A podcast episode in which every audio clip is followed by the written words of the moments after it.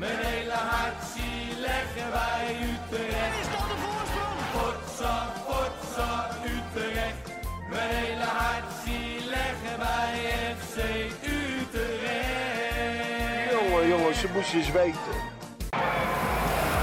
Gaat Utrecht deze stormachtige beginfase bekronen met een treffer? Bijna ja. Omdat uh, Kiersbouw die bal er even loslaat. Stuurde Boubara met zijn linkervoor. Was en Kiersbaum heeft hem. Dan nog een keer goed voor. Dan komt Paas, maar die komt te laat. En dan komt VVV op een 1-0 voorsprong. Pak de ene kans die je krijgt en weer is het even Lindhorst. Hartje Sinclair op Van Ooyen. Ah, die had meteen moeten spelen naar Nooit Van Ooyen voor en daar Lindhorst. En die maakt 2-0. Die maakt 2-0. Van Joosten draait mooi af. Dit is uh, Gustafsson. Bal blijft hangen en uh, is uh, nog steeds bespeelbaar. Dan staat Abbas in de buurt en dit is een penalty. De strafschop naar de overtreding op Dalmau. Hij hoeft niet eens te kijken. Het is buitenspel. Ja. Maar door naar Czerny. En dan is dit Dalmau. Die moet hem afmaken. En dat doet hij. Weliswaar via de keeper. Maar de aansluitingstreffer is daar. Afgefloten en dan is het inderdaad een 1-2 eindstand. Ja, welkom bij een nieuwe aflevering van uh, de Redwood Podcast. Utrecht heeft uh, afgelopen zondag met 1-2 verloren van VVV Venlo. En daarmee uh, kwam de ongeslagen reeks in de Eredivisie ten einde. we hebben vandaag een nieuw iemand in de show waarmee we dat gaan bespreken. En dat is Daniel Struik. Goedemiddag. Ja, wil Hoi. jij even voor de luisteraars voorstellen? Dat is misschien wel handig. Ja hoor, ik ben Daniel Struik, ben 34 jaar, al sinds mijn achte supporter uh, van FC Utrecht. Als klein jochie al meegenomen naar, uh, naar de Galgenwaard.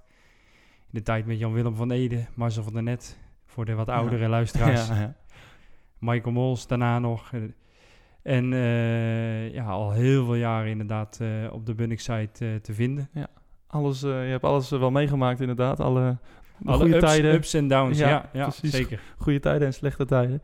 Um, uh, jij kwam binnen bij mij, we, we nemen op uh, bij mij thuis. En uh, jij kwam binnen met een Willem Jansen shirt. En kon, je kwam vol trots vertellen dat jij de voorzitter bent van de Willem Jansen fanclub. ja, nou, we hadden bijna ruzie. ja, we hadden bijna ruzie inderdaad. Nee, ik heb samen met Martijn van Wieringen, onder andere bekend van de supportersvereniging, hebben we een Willem Jansen fanpage op, op Facebook opgericht.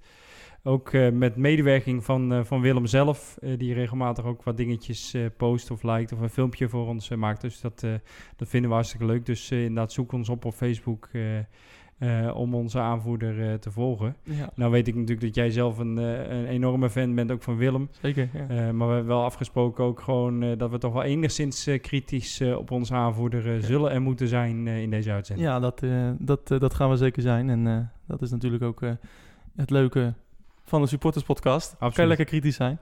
Um, ja, die, die wedstrijd. Uh, het is natuurlijk een... Uh, wel, ja, iedereen ging er eigenlijk vol verwachting naartoe.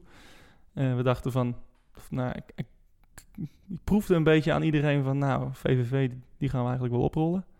Um, ja, dat, dat ging eigenlijk niet. Ze begonnen in dezelfde opstelling als tegen Feyenoord. Hè? met Strieder op het middenveld. Ook als, als verdedigende middenvelder. Uh, Maher ervoor en Abbas uh, en Joosten en um, uh, Kerk in de aanval. Ja. Um, was je het daarmee eens? Nou, ik denk dat je niet heel veel meer opties had met alle blessures uh, die we hadden. Uh, er waren inderdaad nog wel wat jongens uh, weer bijgekomen met een Dalmau, met een Babek. maar zoals verwacht heeft John van der Brom daar niet mee gestart. Omdat die jongens natuurlijk dan Mouw zelfs 45 minuten en Babek zelfs geen minuten in de benen eh, met de oefenwedstrijd tegen PSV. Dus daar had ik niet verwacht dat hij daarmee uh, zou starten. Dus ik verwacht inderdaad niet zo heel veel wijzigingen. Waar je nog zou voor zou kunnen kiezen is inderdaad de wisselwerking Joost uh, of Czerny. Ja. Maar ik denk uh, met de pot in de kuip in de gedachte dat Van der Brom ook geen enkele reden had tot wijzigen. Nee, dat was inderdaad best wel een, een goede wedstrijd.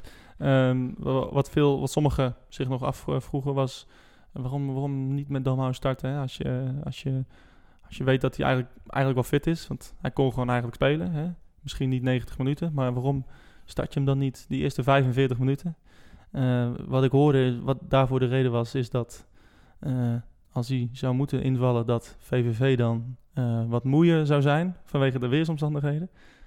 Ja, een beetje een vage reden. Of, eh, Ja, ik denk achteraf is het natuurlijk altijd makkelijk, maar Nee, maar ik denk dat heel veel trainers gewoon huiverig zijn om een speler gelijk te brengen. Het is allemaal maar voorzichtigheid, troef en eh, niet willen forceren. En eh, ik ben het er zelf niet mee eens. Als een speler fit is en hij heeft wat minuten in de benen, kan je hem, rust, kan je hem rustig brengen. Ja.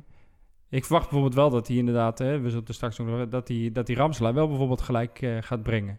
Ja, die is volledig fit natuurlijk. Ja. Ja, die is wel volledig fit. Maar ik vind als een speler gewoon fit is, een hele week heeft meegetraind, dan kan hij gewoon minuten maken. Ja. Eh, alleen, eh, er zijn heel weinig trainers die dat, die dat aandurven. En dat blijkt bij Van der Brom ook. Die is daar ook wat huiverig in om, om gelijk iemand te brengen. Ja, dat, eh, we hebben natuurlijk ook wel ja, ellende meegemaakt met Baarbek. Dus misschien dat hij daardoor dat zijn, zijn twijfel om iemand snel te brengen ja, wat wordt versterkt. Ja, maar ik vind met Baabek is misschien nog een ander verhaal. Daar zou je inderdaad nog voor kunnen kiezen. Eh, maar als een Dalmao al twee weken volledig meetraint... Vorige week tegen Feyenoord heeft hij hem niet opgenomen in de selectie... omdat hij nog geen minuten had gemaakt. Daarom zat hij niet bij de selectie. Hij heeft maandag heeft hij minuten gemaakt tegen PSV. Ja, dan heeft- je geen enkele reden om hem niet eh, eh, gelijk op te stellen tegen, tegen VVV in Ja. dit geval. Nou ja, in ieder geval, hij startte met Abbas weer in, in de punt. Ehm, ja, Utrecht begon eigenlijk wel aardig. Eh, de eerste vijf minuten waren eigenlijk wel, eh, wel stormend, vond ik. Ehm, en daarna ja, zakte het eigenlijk weer een beetje weg. Het was ook heel warm natuurlijk. Eh, daar hadden de spelers ook wel weer last van. Ehm, op een gegeven moment ja, wordt 0-1. Eh, in, in inhaling hebben we allemaal kunnen zien dat, dat Strieder niet echt meeloopt. Ehm, maar ja, ik zag vooral de, twijfeling bij Maarten Paas eh, eh, bij die 0-1 eh, in zijn 5 meter gebied. Ook een vraag van eh Rogier D. op Twitter kregen we daarvan. Is het slim om een jonge talentvolle keeper op te stellen in dit team? Paas heeft zeker kwaliteiten, maar gaat dit ons geen punten kosten en gaat dat niet ten koste van ons proces? Nou ja, dat is natuurlijk wel een beetje, ja, het is makkelijk nadat hij een fout heeft gemaakt.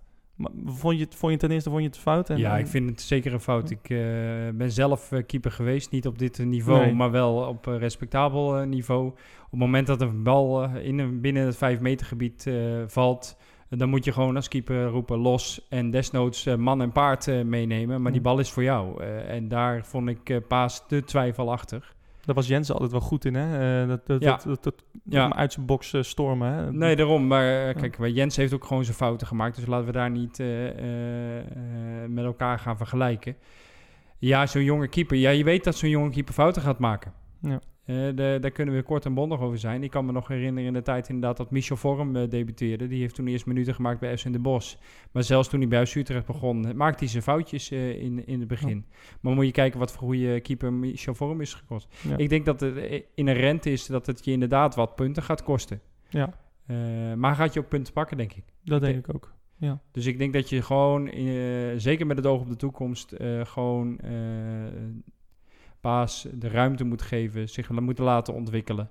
En dan heb je een hele goede eredivisiewaardige keeper erbij. Het is Ja. niet voor niks de keeper van Jong Oranje. ja. Nee, maar wat, wat Rogier misschien ook bedoelt is... ehm, ja, kijk, Utrecht heeft nu wel een, eh, een echt een van de beste spelersgroepen eh, in jaren. Ehm, moet daar niet een keeper staan die, er, die zich al bewezen heeft, die er al staat. Eh, in plaats van dat je nu een jonge talent voor de keeper voor de leeuwen gooit... ehm, maakt dat de verdediging ook niet wat onzeker. Is dat niet, is dat, is dat niet denk je, wat hij bedoelt? Ja, ik, ik, ik snap wat je bedoelt. Wat je zegt. Ja, dan zou Utrecht ervoor moeten kiezen om een ervaren keeper te halen, zoals Mm. in Michel Vorm. Maar eh, ja, ik denk dat het inherent is aan een, nog aan een club als FC Utrecht eh, dat, dat wij jonge, talentvolle spelers opleiden. Ja. Alleen bij een keeper is het geval, als een keeper een foutje maakt, is het een goal. Als een spits een foutje maakt, ja, dan komt de volgende kans wel weer. Ja, precies. En, en dat, dat is het enorme, enorme verschil tussen een keeper en tussen een aanvaller. Jij geeft Paas eh, vooralsnog eh, het vertrouwen. Ja, ik het vind, is ook niet echt een, echt een grote fout natuurlijk, maar het is... Nee, nee, maar dat, het is een stuk. eh, Keepers is een ervaringsvak. Die jongen maakt de volgende keer die fout niet meer. Die komt, er wordt over gesproken. Wat ik wel vind, dat hoor ik heel veel in de wandelgangen, is dat Utrecht wel eens, wellicht een keer moet kijken naar de keeperstrainer. Ja, dat, dat gaat al een aantal jaren, Ja, gaat dat gerucht, hè? nee, maar dat het gerucht gaat al sinds, sinds Stefan Posma keeperstrainer is, toen hij René Ponko eh, opvolgde.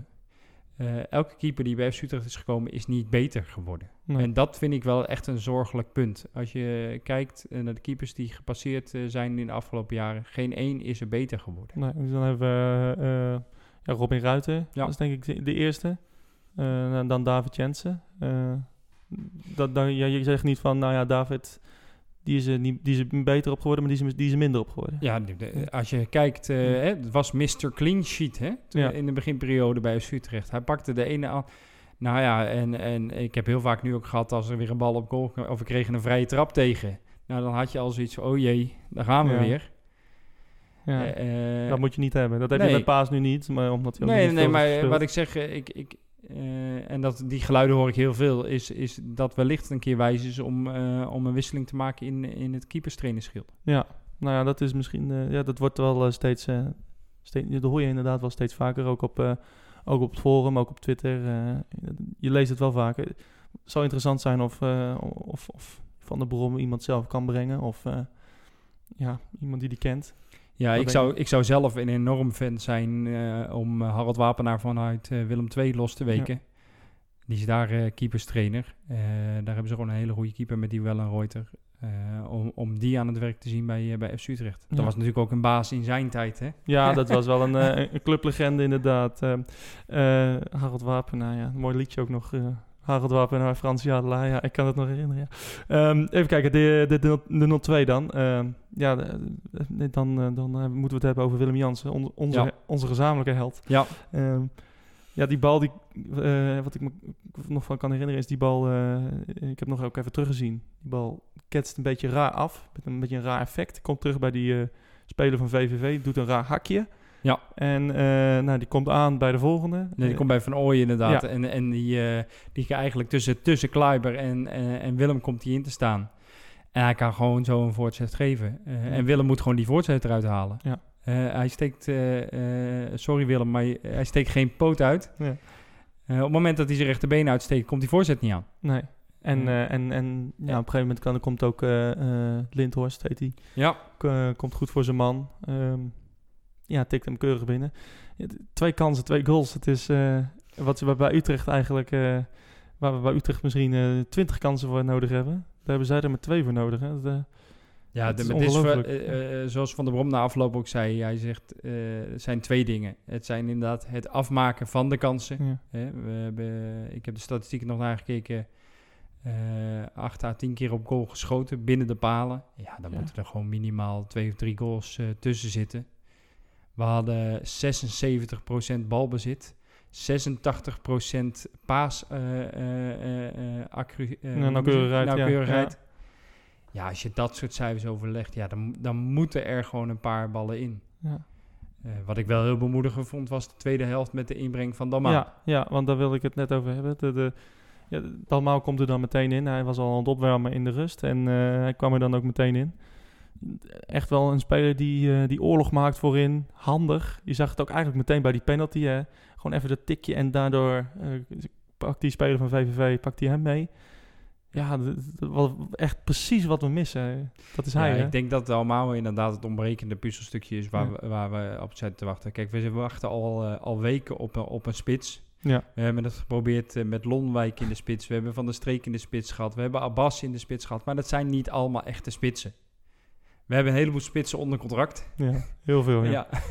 maar niet één eh, fit. Nou, nou, uiteindelijk zijn het nu twee fit. Ik hou maar eh, slag om de arm bij, eh bij Baabek. Ja, die kan zo maar Hè? ziek worden Ja, ook ja nee, daarom dus... maar ik denk met, de, met Dalmau heb je gewoon iemand die er gewoon minimaal 15 en misschien wel 20 inschopt dit Ja. jaar. En met een team wat hij achter zich en naast zich nu heeft staan, ja, mag Utrecht gewoon uitspreken dat het gewoon minimaal top 5 moet Ja. spelen. Ja, zeker. Hij, hij, was, eh, hij was er meteen al betrokken bij die, bij die penalty.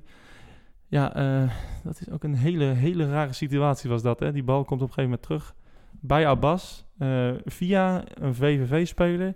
Maar daardoor stond Abbas wel buitenspel, want hij nam deel aan het spel. En daardoor kwam je op een gegeven moment bij Dalmau. En nou, kan jij het nog eens uitleggen? Waarom werd hij nou afgekeurd? Ja, ze hebben bij de KVB hebben ze inderdaad elke week ook een filmpje met Ja. eh, de uitleg van de VAR. Nou was het inderdaad het penalty moment eh, met Dalmau.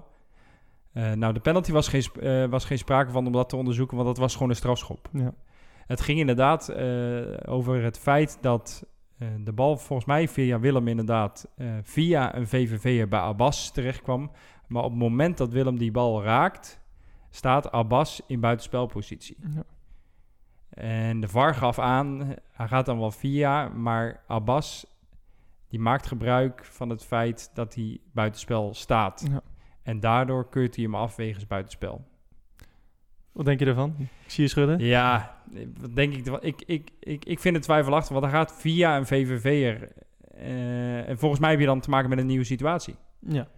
En dat- dat, is mijn, dat is mijn twijfel. Eh, het is eh, meneer Ruperti die uiteindelijk geeft dat hij buitenspel is. Nou goed, we hebben meneer Ruperti ook meegehad vorig jaar eh, tegen Heracles Ja. Almelo. Dat hij een paar discutabele momenten had in ons voordeel. Ja, je, je kan hem afkeuren. Wat ik wel echt met twijfels bij gehad heb, is bij de 2-2 van Dalmau. Ja, want, wa- want daartussen, hadden we, daartussen hadden we nog twee situaties. Die, eh, nou ja, de ene was de, buitenspel goal van Abbas. Ja, maar dat- dat, was gewoon buitenspel. Dat leek buitenspel, hè? Ja. Ehm, heb ik ook teruggezien. Dat was gewoon ruim ja, buitenspel. dus- ondanks dat, er niet, dat je niet het hele veld zag. nee. Maar dat, eh, dat, dat ja, maar wel... dat, eh, dat, dat is wel een, een situatie waarvan, waar ik me echt aan irriteer. eh, want me- een VAR moet oordelen op buitenspel. Eh, en in, in eh, stadion A hangen drie camera's. eh, en in, in, in de Kuip, in het Philipsstadion en de Arena hangen 60 camera's. ja. Dus ja, er is een sprake van een ongelijk speelveld. Maar ja, je moet roeien met de riemen die je hebt, zeggen ze dan. En dan, Ja. dan moet je het maar geloven. Ja, moet Utrecht roeien of, of moet de KNVB... dat- Ja, het is een pure, pure geldkwestie. Ja, maar dat, je zou zeggen dat de KNVB zoiets zou moeten... Ja, misschien niet, niet helemaal financieren, maar wel... eh, eh, ja, je kan toch technologie eh, daar installeren als... Nou, volgens mij heeft het te maken met het feit... de camera's zijn van Fox. Ja, En Fox vindt een wedstrijd in de Kuip of in de Arena... daar bedienen ze natuurlijk een groter, Logisch, ja. een grotere doelgroep mee, omdat er nou eenmaal, ja meer, kijken ik snap het niet, maar er zijn blijkbaar meer fans van, van die clubs. Ja. Maar daar, daar bedienen ze dus een grotere doelgroep mee. Ja. Dus willen ze vanuit meer hoeken en standpunten de dingen laten zien. Ja. Bij bijvoorbeeld de RKC, ja, daar zijn ze blij als ze daar tien supporters eh, eh, een abonnementje hebben op Fox Sports Die kijken, ja. en die kijken. En dan eh, via kanaal 6 online. Ja, dan hebben ze aan drie, vier camera's hebben ze genoeg. Ja. Dus het is puur vanuit Fox perspectief hoeveel camera's er hangen. Ja, ik vind dat je daarmee wel, zeker omdat de VAR daar ook mee werkt, een oneerlijk speelveld Ja. hebt. Nou, d- dat- die, die goal eh, die leek dus eh, in ieder geval eh, terecht afgekeurd te worden. Ehm, hebben we nog een, een, een gevalletje met, nog, met nog een keer met Dalmau. die neergaat in het strafschopgebied. de bal wegspeelt. En de, de verdediger raakt, de bal niet. Maar ik had het idee dat, de, verde dat de verdediger Dalmau ook niet raakte. Wat, wat dacht jij erbij? Jij, wat, het was voor de Bunnik-side. Eh, Ja, kon ja, jij het beter zien? Ja, ik, ik had echt het idee dat, dat het gewoon een 100% strafschop was. Ik heb het moment later nog, nog wel teruggekregen. Wat ik vooral heel opvallend vond, is dat er geen VAR-moment bij kwam. Nee, ja, hij wuift het meteen weg en hij, wuift liet meteen het doorspelen. Ja, maar ook, eh, er is ook geen nakijk van de VAR geweest of dat... Blijkbaar vond hij het niks. Nee, heel bizar. Ja, het, werd- het werd ook meteen weg, eh, weggewoven inderdaad. Nou Ja, ik, het, leek, het lijn ging er wel echt voor. Het was wel echt zo'n zo'n Spanjaard, weet je wel, die echt voor, eh, Voor de echt voor de ging. pingel ging. Ja, ja, ja, ja. Het was ook een beetje een uitzichtloze situatie. Nou ja, dat is op zich wel Dat, fijn eh, dat we een spits hebben die voor een pingel gaat. Aangezien we een aardig goede strafschopnemer hebben met Gustafsson in ons midden. Ja, ja dus eh, daar, mag je, daar mag je nog vaker gebruik van maken van, Zeker, die, van die trucjes zeker. inderdaad. En dan dat moment waar jij het net over had, die, ehm, eh, ja, die, die vermeende duw van, van Dalmau, hè, waardoor hij eh, voor zijn man kon komen en scoorde. Ja, ik, nou, wederom, ik zag het eigenlijk, kon het eigenlijk net niet goed zien, want ja, hij stond er volgens mij ook een paar verdedigers voor en naast. Eh, Ja, nee, het was echt het was, duw, het was duwen en trekken over en weer. Ja. Eh, en die verdediger maakte mooi gebruik van eh, om zich te laten vallen, waardoor hij denk ik het voordeel van de scheidsrechter mee krijgt. Ja. Ja, ik, ik neig ernaar om altijd met duwen en trekken de aanvallende partij de- het voordeel te geven. Ja, eh, Was het van beide kanten wat jij, wat jij ja kon het zien? was echt van, van beide kanten. Hij hield hem vast, eh Dalmau eh, hield hem ook vast. Alleen ik denk, ik denk dat die verdediger net wat, wat, wat, wat slimmer is. Ja, ik denk van de, van de 100 scheidsrechters dat er 50 eh, eh, de goal goedkeuren en 50 eh hem affluiten. Gewoon pech, in Ja. principe. Ja. Nou, dat was wel aardig wat pech dan in de wedstrijd voor Utrecht. Ehm, ja, de, de, ja, Dalmau doet het dus, eh, dus goed. Ehm, was Ja, dat het enige lichtpuntje van deze wedstrijd? Of heb jij meer gezien, meer dingen gezien waarvan je dacht, nou, dat ziet er wel goed uit. We hebben gewoon eh, eh, zo'n wedstrijd, die win je 99 keer van de 100. Ja, deze win je echt wel 99 van de 100, van de 100 keer. Hebben we dat de laatste paar weken niet te vaak Ja, gezien? nee, maar dat, dat is het. En dat gaf Van der Brom na afloop ook aan. Is dat Utrecht de kansen te weinig afmaakt. Ja. En de kansen die we tegenkrijgen, zijn ook allemaal gelijk eh, goals. Ja. En Zerinski die één keer eh, voor onze goal verschijnt en de 0-1 maakt. Den Haag die eh, twee standaard situaties, een vrije trap en een corner heeft en 0-2 voor staat. Ja. Eh, Feyenoord die een afzwaaiende voorzet eh, voor de voeten van Haps verschijnt en het is een goal. Ja, dan kan je zeggen het is een incident. Je kan ook zeggen het is een, wordt een beetje een structureel eh, Stru- verhaal. Een structureel probleem, ja. Denk je dat nu met de komst van Dalmau eh, dat dat probleem opgelost is? Nou ja, wat ik hoop is dat we daardoor meer doelpunten aan de voorkant maken dan dat we erachter tegen krijgen. ja, dat zou fijn zijn. Inderdaad. En, en, en eh, jij zegt gewoon nou, met Dalmau, dat was, die was zo goed zondag. Die Ja, moet tegen Twente staan. Ja, maar niet, ik kan me niet voor aan de een indruk onttrekken dat, eh, want Van der Brom gaf ook aan, eh, het is echt de spits waar we op zitten te wachten. Hij deed waar die, waarvoor we hem brachten.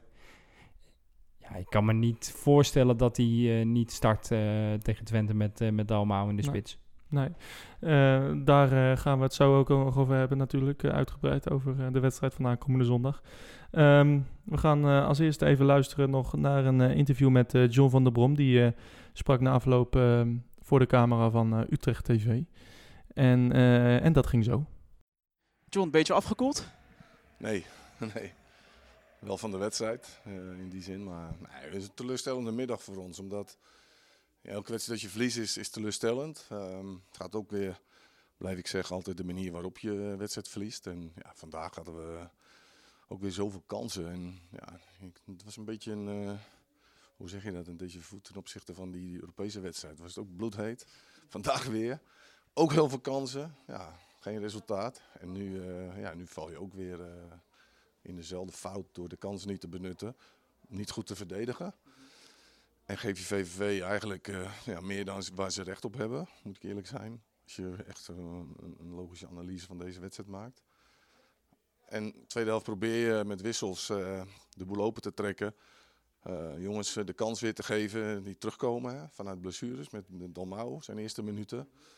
Ah, er zijn altijd nog wel weer positieve dingen. Als ik zie hoe hij dan invalt, waar hij elke keer betrokken is rondom eh, kansen. Hij scoort. Penalties, twee momenten. Eh, dan weten we wel dat we, dat we daar een hele goede spits aan, eh, aan gaan krijgen. Alleen in het totaal was het niet genoeg vandaag om de overwinning hier te houden. En ja, ik vind dat we dat aan onze stand wel verplicht zijn om zeker dit soort thuiswedstrijden over de streep te trekken. Vraag me dat dan af. Hoe ga je als trainer om met die emotie, met die teleurstelling? En vooral, wat kun je jongens verwijten? Nee, maar ik heb net tegen hun gezegd, ik kan ze niks verwijten. Ze hebben gevochten in moeilijke omstandigheden. Eh, je ziet ook dat ze fysiek in staat zijn tot de laatste eh, negen minuten extra tijd om die er nog aan te plakken. Eh, kansen gecreëerd, geloof blijven houden. Ehm, maar het is niet gelukt en ja, dat, dat, is, dat is heel vervelend eh, voor mij als trainer, maar zeker ook voor de jongens. En ook voor de supporters, want ja, iedereen heeft er alles aan gedaan om toch nog iets te pakken, maar daar zijn, eh, daar zijn we niet in geslaagd. Ik kan me niet voorstellen als je zoveel kansen blijft creëren, dat je dan wedstrijden blijft verliezen. Nee, dat, eh, is ook een, eh, dat is- de wet. Hè. Aan de andere kant moet je ook kijken van de vele kansen die we creëren, wordt er weinig uit gescoord. Dus dat is één. Maar twee, we moeten ook beter gaan verdedigen. Want ja, hun hebben twee kansen, twee goals. Dus dat is 100%. Eh, en dat gebeurt niet vaak. En als je dan kijkt van wat heb je dan liever, dan zeg ik ja, geef mij maar twee kansen en twee goals. In plaats van 10, 11 die wij gehad hebben en, eh, en maar één goal. Ik weet waarop getraind gaat worden aankomende week. Ja, maar dat doen we sowieso hoor. En eh, we zijn ook niet in, in paniek nu dat we een wedstrijd verliezen. Alleen het is onnodig. En ja, die, die vervelende smaak in mijn mond, die, die zit er nog. En dat moet eruit. En daar hebben we weer een week voor om richting Twente. Kom wel goed. Ja, ja, zeker. Daar ben ik niet bang voor. Ja, dat was eh, John van der Brom eh, voor de camera van eh, Utrecht TV. Ehm, ja, net zo gefrustreerd als wij allemaal, denk ik. Hè? Ja, ik denk dat er ruim 18.000 mensen gefrustreerd naar huis gingen. Ja. Zeker gezien het wedstrijdbeeld. Ja, het was, het was een, een mooie middag met mooie zon. Alleen ja, een, een jammer, een vervelend resultaat voor Utrecht. Ehm, er, is wat, er is daarna ook nog wat, wat gebeurd rondom de FC. Eh, zondag eh, fluit scheidsrechter eh, Jeroen Manschot. FC Twente, FC Utrecht. Om, op zondag kwart over twaalf. Wordt een, een vroege away day voor de mensen die gaan. Ik ga onder andere. Ehm, ik weet niet, ga jij, ben jij van de partij? Nee, of, nee ik ben er, ben er niet bij. Uitwed- Ik, ga je wel eens uitwedstrijden? Of? Nee, weinig. Eh, ik zou, dat zou wel wat meer moeten. Ja. Maar als, als vader van een jong gezin is het soms wat lastiger om inderdaad een away day mee te pakken. Maar ik ben eh, thuis tegen Emmen ben ik eh, weer van de partij. Ja, thuis tegen, is het thuis tegen Emmen? ja, de volgende, wedstrijd is ah, thuis tegen Emmen. Eerst even een interland eh weekje Ja. ertussendoor, inderdaad. Ehm, ja, en eh, ja, eh, voordat we naar het grote nieuws gaan natuurlijk, ehm, eh, kwam gisteren volgens mij nieuws eh, binnen van, eh, van de Marel, die eh, eh, zijn transfers afgeketst zag worden Ja, richting, Naar eh, Fortuna. richt- richting Fortuna. En, eh, en ehm, ja, eh, een, een, eh, eh, hoe zeg je dat? Hij ging hij zo teruggaan naar, naar Chocholte, hè, waar hij ook mee heeft gewerkt onder Robbie Alfle. Ehm, ik- wat, wat- we al zeiden, klopt denk ik wel. Zonde voor hem, goed voor ons. Ja, ik denk dat voor een jongen als Mark is het frustrerend dat hij natuurlijk week in, week uit op de bank zit. En hij weet ook gewoon dat hij natuurlijk in de hiërarchie heeft ook nog een keer Bergstreum voor zich. Ja, En als hij zich al ergens zou moeten richten, is het natuurlijk op, eh, op de plek van, eh van Guara. ja de eerste linksback is hij. Ja, Ja, terwijl hij eigenlijk geen linksback is hè, van origine. Nee. Hij is natuurlijk een rechtsback van origine. Dus ik denk dat Mark gewoon aan heel, aan heel weinig speelminuutjes komt dit jaar. ja.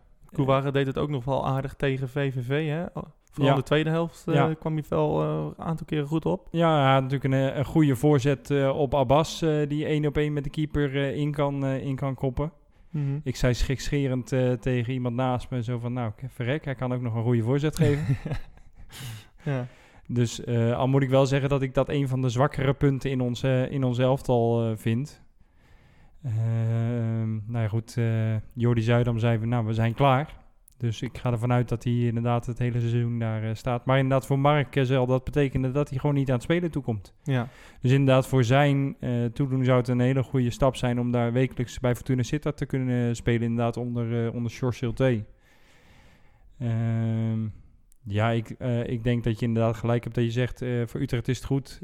Want je kan geen betere de, 12e, 13e man hebben. Nee. Nee. En, je brengt hem in, hij nee. blijft wel sleuren en trekken. Nee, er was eerst ook nog het gerucht dat hij naar Leeds United zou gaan. Maar dat was volgens mij een internet-troll. Die, ja, een soort hoax inderdaad. Ja, ja. Um, nou ja, en je gunt hem eigenlijk wel, uh, wel meer dan wat hij nu krijgt. Ik, ik, ik zou het wel fijn voor hem vinden als hij, uh, als hij een club krijgt, liefst buiten Nederland. Waar die, uh, waar die echt kan spelen en waar die. Ja, ik denk dat het voor hem ook wel leuk is om, om een avontuur aan te gaan in een andere cultuur, met andere mensen, met andere. Dat zou ik hem zeker, zeker gunnen. Ja, dat, uh, nou ja, hij heeft nog een paar dagen. Dus, uh, ja. Dus, uh, nou, dat zei Zuidam ook. Hè. We gaan kijken inderdaad met spelers die geen perspectief meer hebben. En het niet meer kunnen opbrengen. Of inderdaad daar tot overeenstemming kunnen komen om die elders te gaan laten voetballen. Ja, maar volgens mij is het bij Van der Marel niet echt een, een, het probleem dat hij niet meer wil. Volgens mij geeft hij elke training wel 100%. Nee, en, maar ik denk uh, dat niet dat hij het leuk vindt dat hij week in week uit op de bank nee, dat, plaats dat is waar. Nemen. Maar het is geen, het is geen, een, uh, geen uh, verwende prof die dan maar gaat mokken op de training en, en de teamgeest nee. naar beneden haalt. Nee, maar we hebben wel nu echt een hele grote selectie. Ja, en, een grote bank. Een hele grote bank. Ja. Met he echt ook...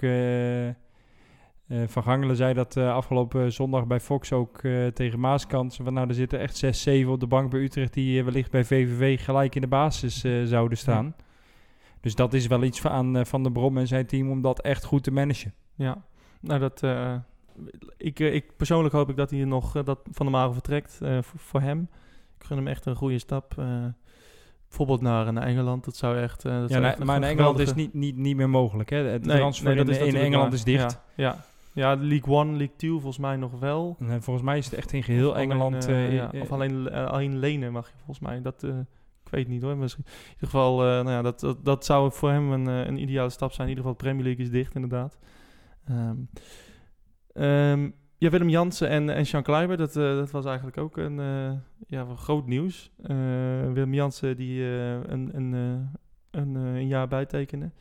Eh, Ja, zelfs nog met een optie tot nog een jaar. ja, met een optie tot nog een jaar inderdaad. Ik weet niet of Bergström daar heel blij mee was, maar nou, ik denk sowieso dat de Bergstra minder blij is op dit moment. Ehm, en, eh en Sean Kleiber, die, eh, die, dat het werd eigenlijk een minuut of, of een paar, een half uur later bekendgemaakt. eh, dat Kleiber ehm, eh, ook zou bijtekenen. Ja, wederom goede, goede zetten van de club, hè? ja, absoluut. Ik denk met Willem heb je een uithangbord voor de club eh, zijnde. En heel simpel, Willem gaat ook gewoon zijn carrière bij Utrecht afsluiten. En gaat dan ook binnen de organisatie gewoon voor dingen voor Utrecht betekenen. Daar ben ik van overtuigd. Ja. Eh, met Kleiber eh, verlengen tot 22 volgens mij zelfs. Ja, dat is puur... ik verwacht niet dat hij tot 22 uitdient. Nee. Maar waardoor FC Utrecht uiteindelijk een mooie transfersom voor hem gaat ontvangen. Ja. Ik denk dat Jean Kleiber eh, echt een topseizoen gaat draaien. Ik had ook een statistiekje gezien dat hij na Kerk volgens mij eh, degene was met de meeste eh, balcontacten in de aanvallende 16. Ja. ja, dat is ook mooi inderdaad. Ja. ja. Dus eh, als hij daar nog bij assists gaat geven en gaat scoren, ja, dan, dan is dit waarschijnlijk wel zijn laatste seizoen bij FC Utrecht. Ja, maar in ieder geval mooi dat de hashtag Kleiber teken bij Ja. heeft gewerkt. Eh, we weten niet in, hoe, in eh, hoeverre dat heeft, echt heeft gewerkt, maar het heeft hem eh, misschien wel het laatste zetje gegeven om eh, ook daadwerkelijk eh, eh, zijn contract te verlengen. Ja, en dan echt het, het aller, allergrootste nieuws. Ehm, ja, we hadden er vorige week al een poll aan gewijd eh, op Twitter. Eh, dat ging nog over een huurconstructie. Ja. Maar, eh, maar Bart Ramselaar is gewoon eh, gekocht van PSV. Dat is wel een enorme verrassing ook, aangezien we ook heel veel middenvelders hebben. En ehm, nou ja, het, het koopgedeelte, ja, dat is wel een enorm, enorm voordeel. En iets, had jij dat verwacht? Nee, ik had het niet verwacht. Ik eh, had gehoopt op een huurconstructie met een optie tot koop. Ja. Eh, waar, eh, waar de meeste mensen denk ik op gehoopt eh, hadden. Maar het feit dat we Bart Ramselaar gekocht hebben, ja, dat is een enorme investering voor FC Utrecht. Het is nog een jonge, talentvolle middenvelder. Ja, die gaat echt zijn waarde nog bewijzen voor FC Utrecht. En ik denk echt dat, eh, wat je zegt, we hebben genoeg middenvelders. Maar de kwaliteiten die, die Bart Ramselaar bezit door tussen de linies te spelen, net die paas tussendoor. Ik kan me nog een steekbal op Baler eh, herinneren. Die die precies tussendoor gaf en dat Aller hem zo over die keeper heen, eh, heen stift. Welke wedstrijd was dat ook alweer? Oh, dat, dat, ja, dat weet ik. Maar Ja. ja, ik, heb, ik heb van de week inderdaad gewoon eens een filmpje terug zitten kijken. Inderdaad van de hoogtepunten van Ramselaar bij Utrecht. Ja. En wel onder andere ook de wedstrijd tegen de bekerwedstrijd tegen PSV eh, daar het meeste eh, uit, eh, uitspringt. Ja, fantastisch. Ja. Ja, maar een speler als Bart is een enorme toevoeging voor, voor FC Utrecht. Ja. En ook eentje van de kwaliteiten die we gewoon missen. Ja, en wat ik zeg, doordat je hem koopt, heb je gewoon de garantie ook in huis dat je, dat je hem uiteindelijk wellicht nog weer zou kunnen verkopen. Ja. Ik moet wel zeggen dat ik enorm eh, eh, schrok eh, van, van de prijs die Utrecht wellicht voor PSV, aan PSV had betaald. Nou gaat FC Utrecht natuurlijk niet in op transfersommen zoals Zuidam dat altijd zegt. Nee. Maar wat ik hoorde in de wandelgangen is dat Utrecht uiteindelijk 1,4 miljoen euro voor Bart Ramslaar heeft neergeteld. Ja, dat vind ik een hele hoop geld. Nou ja, als je kijkt wat voor heisa we gehad hebben destijds met Aller, die moest 8 ton eh, kosten. En eh, acties, Je suis Aller en Ja, eh, allemaal, met de, ja. hè, allemaal met de pet rond. En we leggen nu 1,4 miljoen voor Bart neer. Ik moet zeggen hoor, ik denk dat, die, dat, het, dat Utrecht dat uiteindelijk terugverdient. Ja. Maar blijkbaar zijn we nu wel in de fase aangekomen dat, eh, dat Utrecht dat soort aankopen dus blijkbaar wel kan doen. Ja, en dat Wat- is wel ook wel misschien wel goed nieuws. Ja, eh, wat ik wel jammer vind is dat eh, PSV echt een enorme eh, doorverkooppercentage heeft bedongen. Anderzijds is Utrecht daar zelf ook erg goed in. Kijk naar ALR, wat dat oplevert. Michel Vorm. Oh nee. Mich- Ja, dat zullen we daar maar niet over hebben. Nee. Dus, ehm, dus nee, ik denk eh, al met al is het, eh, is het goed voor FC Utrecht. Eh, alleen dan is het inderdaad de vraag, ja, wie, wie moet er dan op dat middenveld gaan spelen? Nou, vul hem zelf maar in. Ja, vul, hem zelf maar in. Ja, we kregen inderdaad de vraag inderdaad op Twitter. Hè, Ja. is, een, is een middenveld met Gustafsson, Maher en Ramselaar niet veel te aanvallend? Ja, Pieter Westerlaken Ja. vraagt dat. Ja, ja, is dat niet veel te aanvallend? Ja, ik vind het wel een middenveld om van te smullen hoor. Ja, natuurlijk. het, het is geweldig. Het is- echt geweldige voetballers natuurlijk. En, eh, en, en voetballers die iets kunnen met een bal. Ja, en, Alleen- alle, en alle drie. Dus ja, Ja. alleen eh, jij merkte eh, toen we voorbeschouwden ook al terecht op... ja, je mist wel dat extra slot op de deur. Ja. En zeker met, met inderdaad de kansenverhouding die we nu achterin hebben... dat elke kans die een tegenstander krijgt een goal is... Ja, roep je het wel op je af.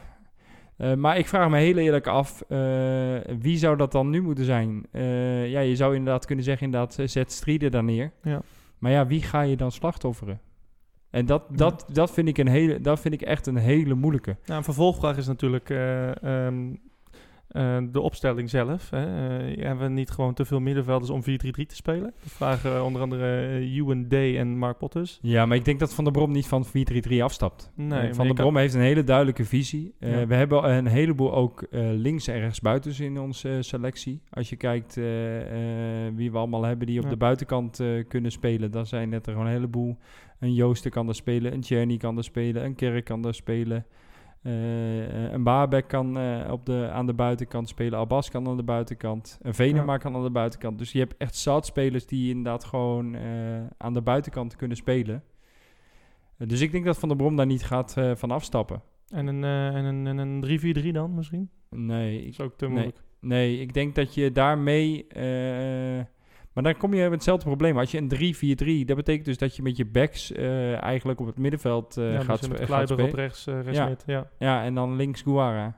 Of de, die moeten dan af. ja, of, of links eh ja, Ja. Gustafsson en, en, en dan... En dan Ja, maar Eh, dan eh, ben je, van ben je Overheem, een maar ja, verdediger ja. dus nog kwetsbaarder. In plaats van dat je met z'n vieren achterin staat, sta je met z'n drieën achterin. Ja, ja, je, je, je, je, je gaat mensen slachtofferen die eigenlijk zouden moeten spelen. Hè? en Dat bedoelde ik net te ja. zeggen met, eh, met je enorme grote banken die je hebt. Ja. Eh, je hebt zoveel goede voetballers nu bij Utrecht, dat je echt... Kijk, we hebben het nu inderdaad over een middenveld met Maher, Ramselaar en eh Gustafsson. Maar je hebt dus jongens daarnaast staan als Van der Streek, als Emanuelsson, eh, een Strieder. Eh, dat zijn allemaal middenvelders die Ja. bij elke andere Eredivisieclub, eh, buiten de, de top 2 eh, en Ja. misschien Feyenoord ook nog. Ja, maar Ja. ja, ik denk dat, dat wij een beter middenveld hebben dan, dan Feyenoord momenteel heeft. Ja, die zou bij elke andere club gewoon in de basis eh, staan. Welke van die, eh, welke, eh, als je nou eens een nou, ja, drie middenvelders zou moeten noemen, of begin eens met één, die, die altijd zou moeten spelen. Ik denk, denk maar, hè, die speelt altijd. Ja, maar, maar eh, kent natuurlijk Van der Brom ook erg goed Ja. vanuit zijn AZ-periode. Ik hoor wel een heleboel supporters in mijn omgeving die best wel wat kritiek hebben ook op Maher. Ah, ik vind het tot nu toe echt Eh, een eh, eh, verademing. Ik vind het ook een verademing. Ja. Ik vind, elke bal gaat naar de goede kleur. Als ik ook weer zie die bal die die geeft op, op Czerny. Ja, ja. Ja, dan, dan, dan kan ik mijn vingers er alleen maar van aflikken. Dus Ja. ik denk dat je Maher altijd moet laten staan. Ja. Maar dat, dat, dat zeg ik dus ook. Ik denk ja, met een Gustafsson... Ja, wat nou als je een strafschop krijgt? ja dat, is, dat is wat ik net vraag. ja. Ja. Dus, dus ja, ik, ik, eh, ik neig er gewoon echt naar om, om het eh, inderdaad gewoon wel te gaan proberen met dat middenveld. Ja. Met, met de Maher, Gustafsson en eh Ramselaar. En als je nou eens, eh, als je nou uit tegen Ajax speelt, zometeen ergens in november is dat volgens mij. Eh, ja, Zou je het dan ook eh, met die drie gaan doen? Van eigen achterkrachten uitgaan of toch misschien als Van Overeen weer fit is, een extra slot op de deur? Ja, maar ik weet, het, ik weet niet heel goed. eh, men zegt dat er niks meer aan de hand is. Maar ik, heb, ik heb nog steeds het idee dat er, dat er iets niet botert tussen Van Overheem en Van der Brom. Ja, Dus ik ben bang. eh, ik hoop het niet, want ik vind van Joris van Overheem echt ook een van de betere middenvelders eh, die we hebben. ja. Maar heel concreet, ik denk dat we hem tegen Ajax er nog niet bij hebben. Nee. Want hij heeft echt een eh, behoorlijke eh pootblessure. Dat echt nog weken en weken kan gaan duren. Utrecht mag er vanwege de privacy niet zo heel veel over zeggen. Nee, helaas. Eh, maar ik denk dat hij er echt nog zes tot acht weken zoet, eh, zoet mee is. Ja. Eh, ja, maar goed, dan moet je iemand als Strieder er gaan neerzetten. Ja, ik vind Strieder in deze vorm... Nog niet, nog niet goed. Nee, het is niet meer de oude Strieder als ze onder Ten Hag. Nee. En alle ballen die hij geeft gaan of naar achter of opzij. Eh, en daar is, dat is niet de positie waar je wil zijn. Hij, moet misschien ook nog wel heel erg wennen aan het, eh, aan het misschien wel eh, misschien wel te aanvallende spel. Maar in ieder geval het, het, de aanvallende manier van voetballen Ja. van Van der Brom. Hè. Eh, Ja, maar Eh. willen we dat als FC Utrecht ook niet hebben? Hebben we liever een wedstrijd die we 5-4 winnen of eh, die we eh, 1-0 winnen? ja, dat was ook voordat Robbie Alfler werd aangesteld. Met Co-Adriaans als technische directeur. Ja, nou ja, kijk, en natuurlijk... kijk, we doen nou net of we... we krijgen nu heel veel goals tegen, maar we hebben gewoon een hele solide verdediging. Hè? Ja. Met een Jean Gleiber, met een, met een Hoogma, met een Willem Jansen. Ja. Eh, ja, als die op elkaar ingespeeld hebben, mag ik toch hopen dat, eh, dat het aantal tegendoelpunten ook gewoon drastisch minder Ja. wordt. Ja. Nou, het is in ieder geval interessant eh, wat, wat, wat, er wat er gaat gebeuren op dat middenveld. Ja, ik ben ook een enorme fan van, van Zander van der Streek. Hoewel ik hem de laatste weken toch ja, een beetje zie zwemmen eigenlijk. Ja. Ik zie hem niet echt, ik zie niet echt precies wat zijn rol nou is. Of moet hij nou diep gaan, of moet hij nou ook meehelpen met verdedigen, zeg maar. Eh, vooral in thuiswedstrijden vind ik dat eh, nog wel eens eh, lastig. Ehm, ja, en Ramselaar, ja, we kennen hem natuurlijk allemaal van, van een paar seizoenen geleden. Ja, het is een hele Ja, fijne, heeft- hele fijne voetballer. Ja, maar hij heeft, daarna heeft hij gewoon anderhalf jaar bij PSV bijna alles gespeeld, hè, onder Ja. Cocu. Ook kampioen geworden. En ook gewoon Ja. kampioen geworden. Dus het is echt een speler die zich ook nog een keer ontwikkeld heeft. Ja. En als ik dan de Ramslaar van FC Utrecht voor ogen heb en die is doorontwikkeld, ja, dan heb je echt een topspeler in Ja. huis. Je hoort ook heel veel PSV'ers die het zonde vinden ook. hè? Ja, absoluut. Dat, eh, dat hij niet op de plaats van eh, Rosario Ja. speelt daar. Eh, ja. Ja. het- het, ja, het lijkt erop alsof Van Bommel gewoon de pik op hem heeft. Ja. Maar ja, dat zullen ze natuurlijk nooit openlijk zeggen. Maar Ja. Nou, waar, ik, waar ik zelf nog wel heel erg benieuwd naar ben, is de linksbuitenpositie. ja, we hebben daar nu Patrick Joost staan. Ik ben we zelf geprobeerd hè, op Ja. PVV. Het was helemaal niks. Ik, ik ben zelf, ik, ik moet zeggen, ik was toen hij bij VVV speelde, had ik echt zoiets van, oh, dat is een speler die we nu kunnen gebruiken bij FC Utrecht. Maar wat hij nu bij FC Utrecht laat zien, dat is gewoon ver beneden de maat. Ja. Toch de druk eh, Ja. hè, van ja, het- blijkbaar van, de Galgenwaard en Ja. van, de, van het team. Eh, Ook Czerny natuurlijk de eerste wedstrijden die, die, er moeilijk, eh, die er moeilijk doorheen komt. Hij heeft het met Venema geprobeerd op linksbuiten. Ja, dat is ook niet echt eh, dat je denkt een succes. Hoe, hoe, hoe ik moet- wel moet zeggen van Czerny, dat hij wel eh, uitstekend inviel. Ja, maar ja, wel twee 100% kansen die, die Ja. de Bunningside injaagt. ja, ja, jij kon hem terugkoppen. Ja. nee, het, eh, maar het waren volgens mij eh, ja, één schot met links, waar hij veel te wild was. En één schot met rechts, dat, die moest echt beter inderdaad. Ja. Maar wa- wat, hij ging nou, een paar keer en misschien wel vijf keer zocht hij zijn man op. En vijf keer kwam hij ook echt, ging hij ook echt al langs. Hè? Ja. Ehm, dus ik denk toch wel dat hij misschien de favoriet is voor die positie ja, of, of, op dit moment. Of Bahabek. Ja, Ja? eh, Ik denk, denk als... Ja, eh, Denk je? hou, hou me vast. Ja. Als die fit blijft. oh god. hè, jongens, zet alsjeblieft de, de kachel niet te hoog eh, op Zoudenbal. Nee. maar ik denk, als Bahabek fit blijft... eh, en Willem Jans heeft ook wel eens gezegd in interviews... eh, dan heb je echt een, een, een topper in huis met, eh, met zijn kwaliteit, met zijn... En ik denk dat hij gewoon heel goed vanuit die linksbuitenpositie eh, kan aansluiten bij Dalmao. En, eh, en daarvoor heel veel gevaar eh, kan stichten. Ja, ik weet niet. Ik, ik, ik vond hem een beetje onzichtbaar invallen afgelopen zondag. Kwam natuurlijk ook omdat hij, hij stond een beetje rechts buiten af en toe. En af en toe weer, weer Ja, links. hij stond een beetje tegen Dalmao aangeplakt, Ja. had ik het idee. Ja, met Dalmau, waar, waar Dalmau echt, eh, echt oorlog kon maken, eh, wist hij eigenlijk niet zo goed volgens mij waar hij moest staan. eh. Nee, maar dat heeft dus ook weer, weer te maken met het wedstrijdritme. Ja. Dalmao had 45 minuten in zijn benen.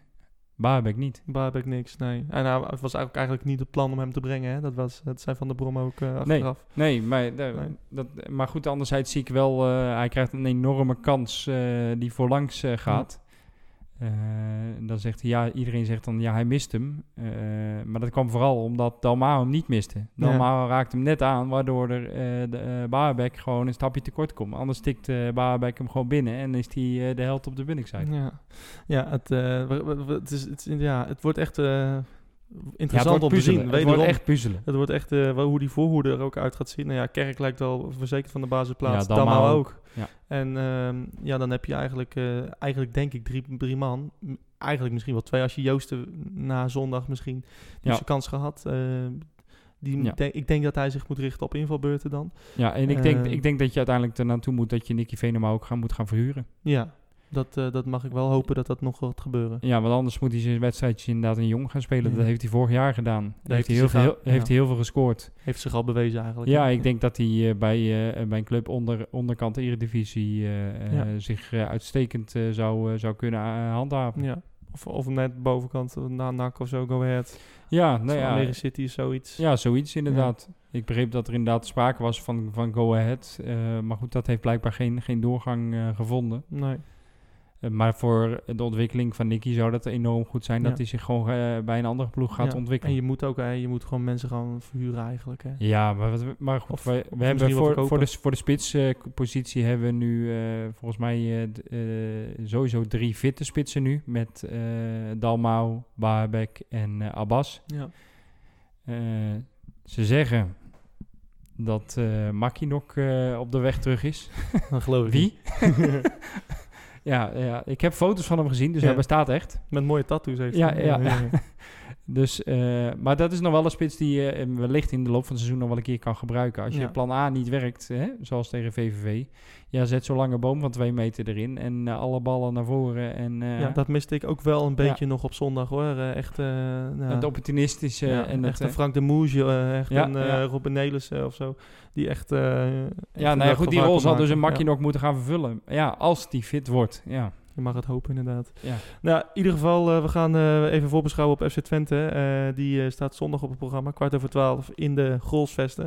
Ik zag in een tussenstand inmiddels al meer dan 400 mensen een kaartje gekocht. Kijk. Op dat ja, onchristelijke tijdstip.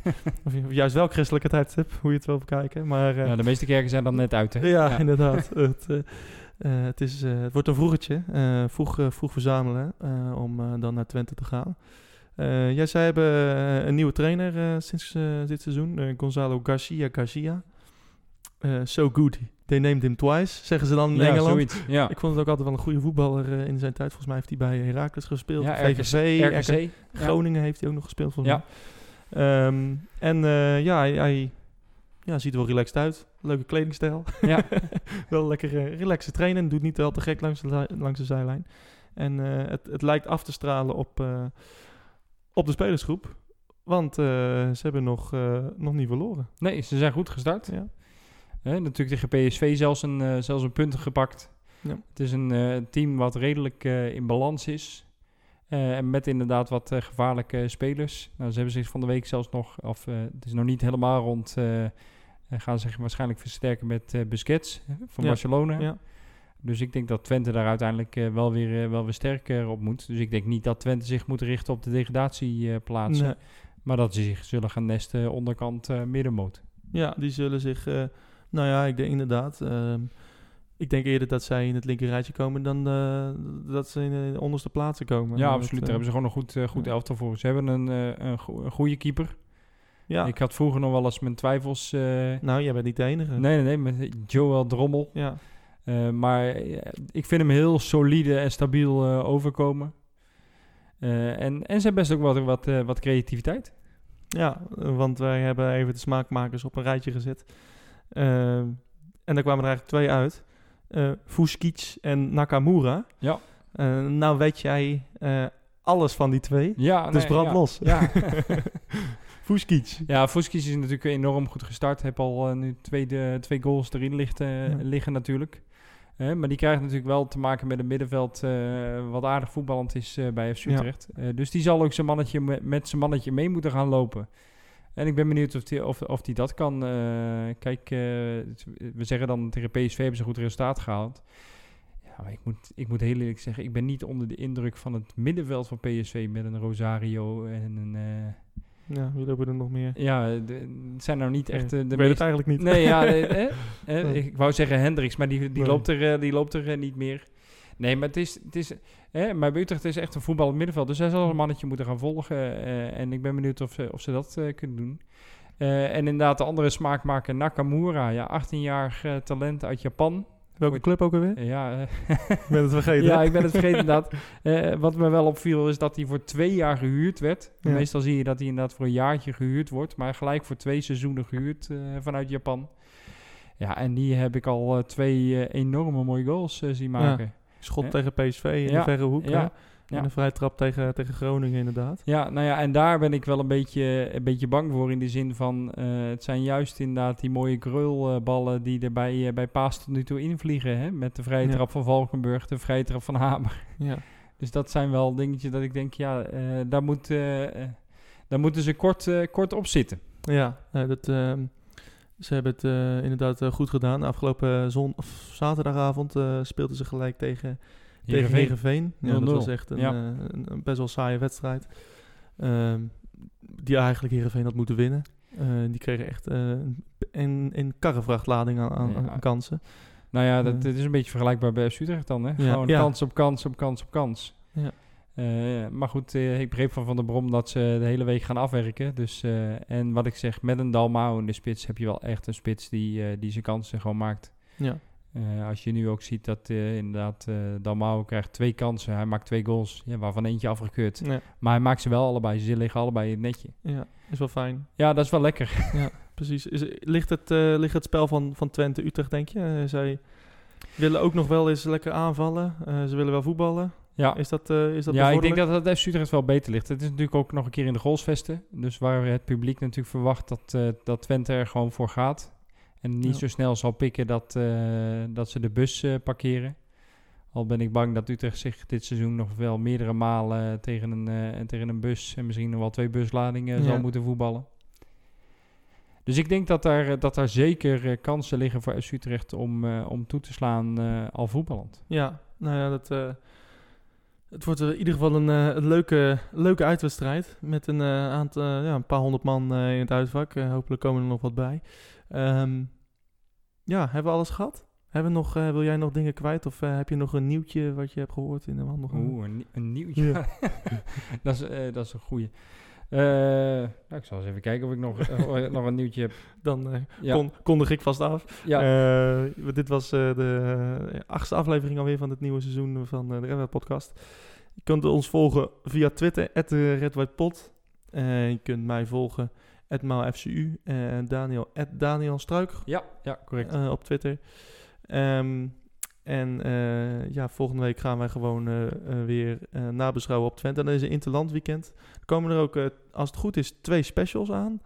Eh, maar eh, daar nog even niks over. Dat eh, worden leuke, leuke dingen. Eh, Daniel, heb je nog wat? eh, nee, nee gevonden? het is, eh, het is muis, eh, muisstil. ja? In principe heeft eh, onze technisch directeur natuurlijk gezegd, er komt niks bij. Dus, eh, maar dat is bij FC Utrecht is natuurlijk altijd eh, maar weer de vraag. Een Ik buitenkantje. hè? Ja, ik Ja. verwacht zeker nog eh, wel eh, één of twee keer Jordi Zuidam eh, met zijn kop op tv. Ja, dat, eh, laten, we, laten we het hopen. En laten we hopen dat misschien eh, een, een linksback en een... eh, ja, wat nog meer eigenlijk. Ja. We hebben alles al eigenlijk, hè? Ja, nou ja, goed, inderdaad een linksback. eh, eh, en eh, sommige mensen hopen nog op een nieuwe keeper. Ja, nou eh, een linksback zou fijn zijn, inderdaad. Eh, Daniel, super bedankt eh, dat je even kon aanschuiven. Graag gedaan. Ehm, ja, ehm, wij zijn er volgende week weer naar Twente dus. Nieuwe uitzending. Bespreken we de wedstrijd tegen Twente. En ook nog met nieuwe specials. Dus hou, hou ons in de gaten. Hou Twitter in de gaten. Als je nog luisteraarsvragen hebt voor de wedstrijd naar Twente... kan je die altijd nog, nog sturen. Die behandelen we dan in de volgende uitzending. En eh, we zien jullie eh, volgende week weer. Tot dan. Mijn hele hart zie leggen wij Utrecht. Is dat de voorsprong? Potsa, potsa, Utrecht. Mijn hele hart zie leggen wij FC Utrecht. Jongen, jongens, ze moesten eens weten.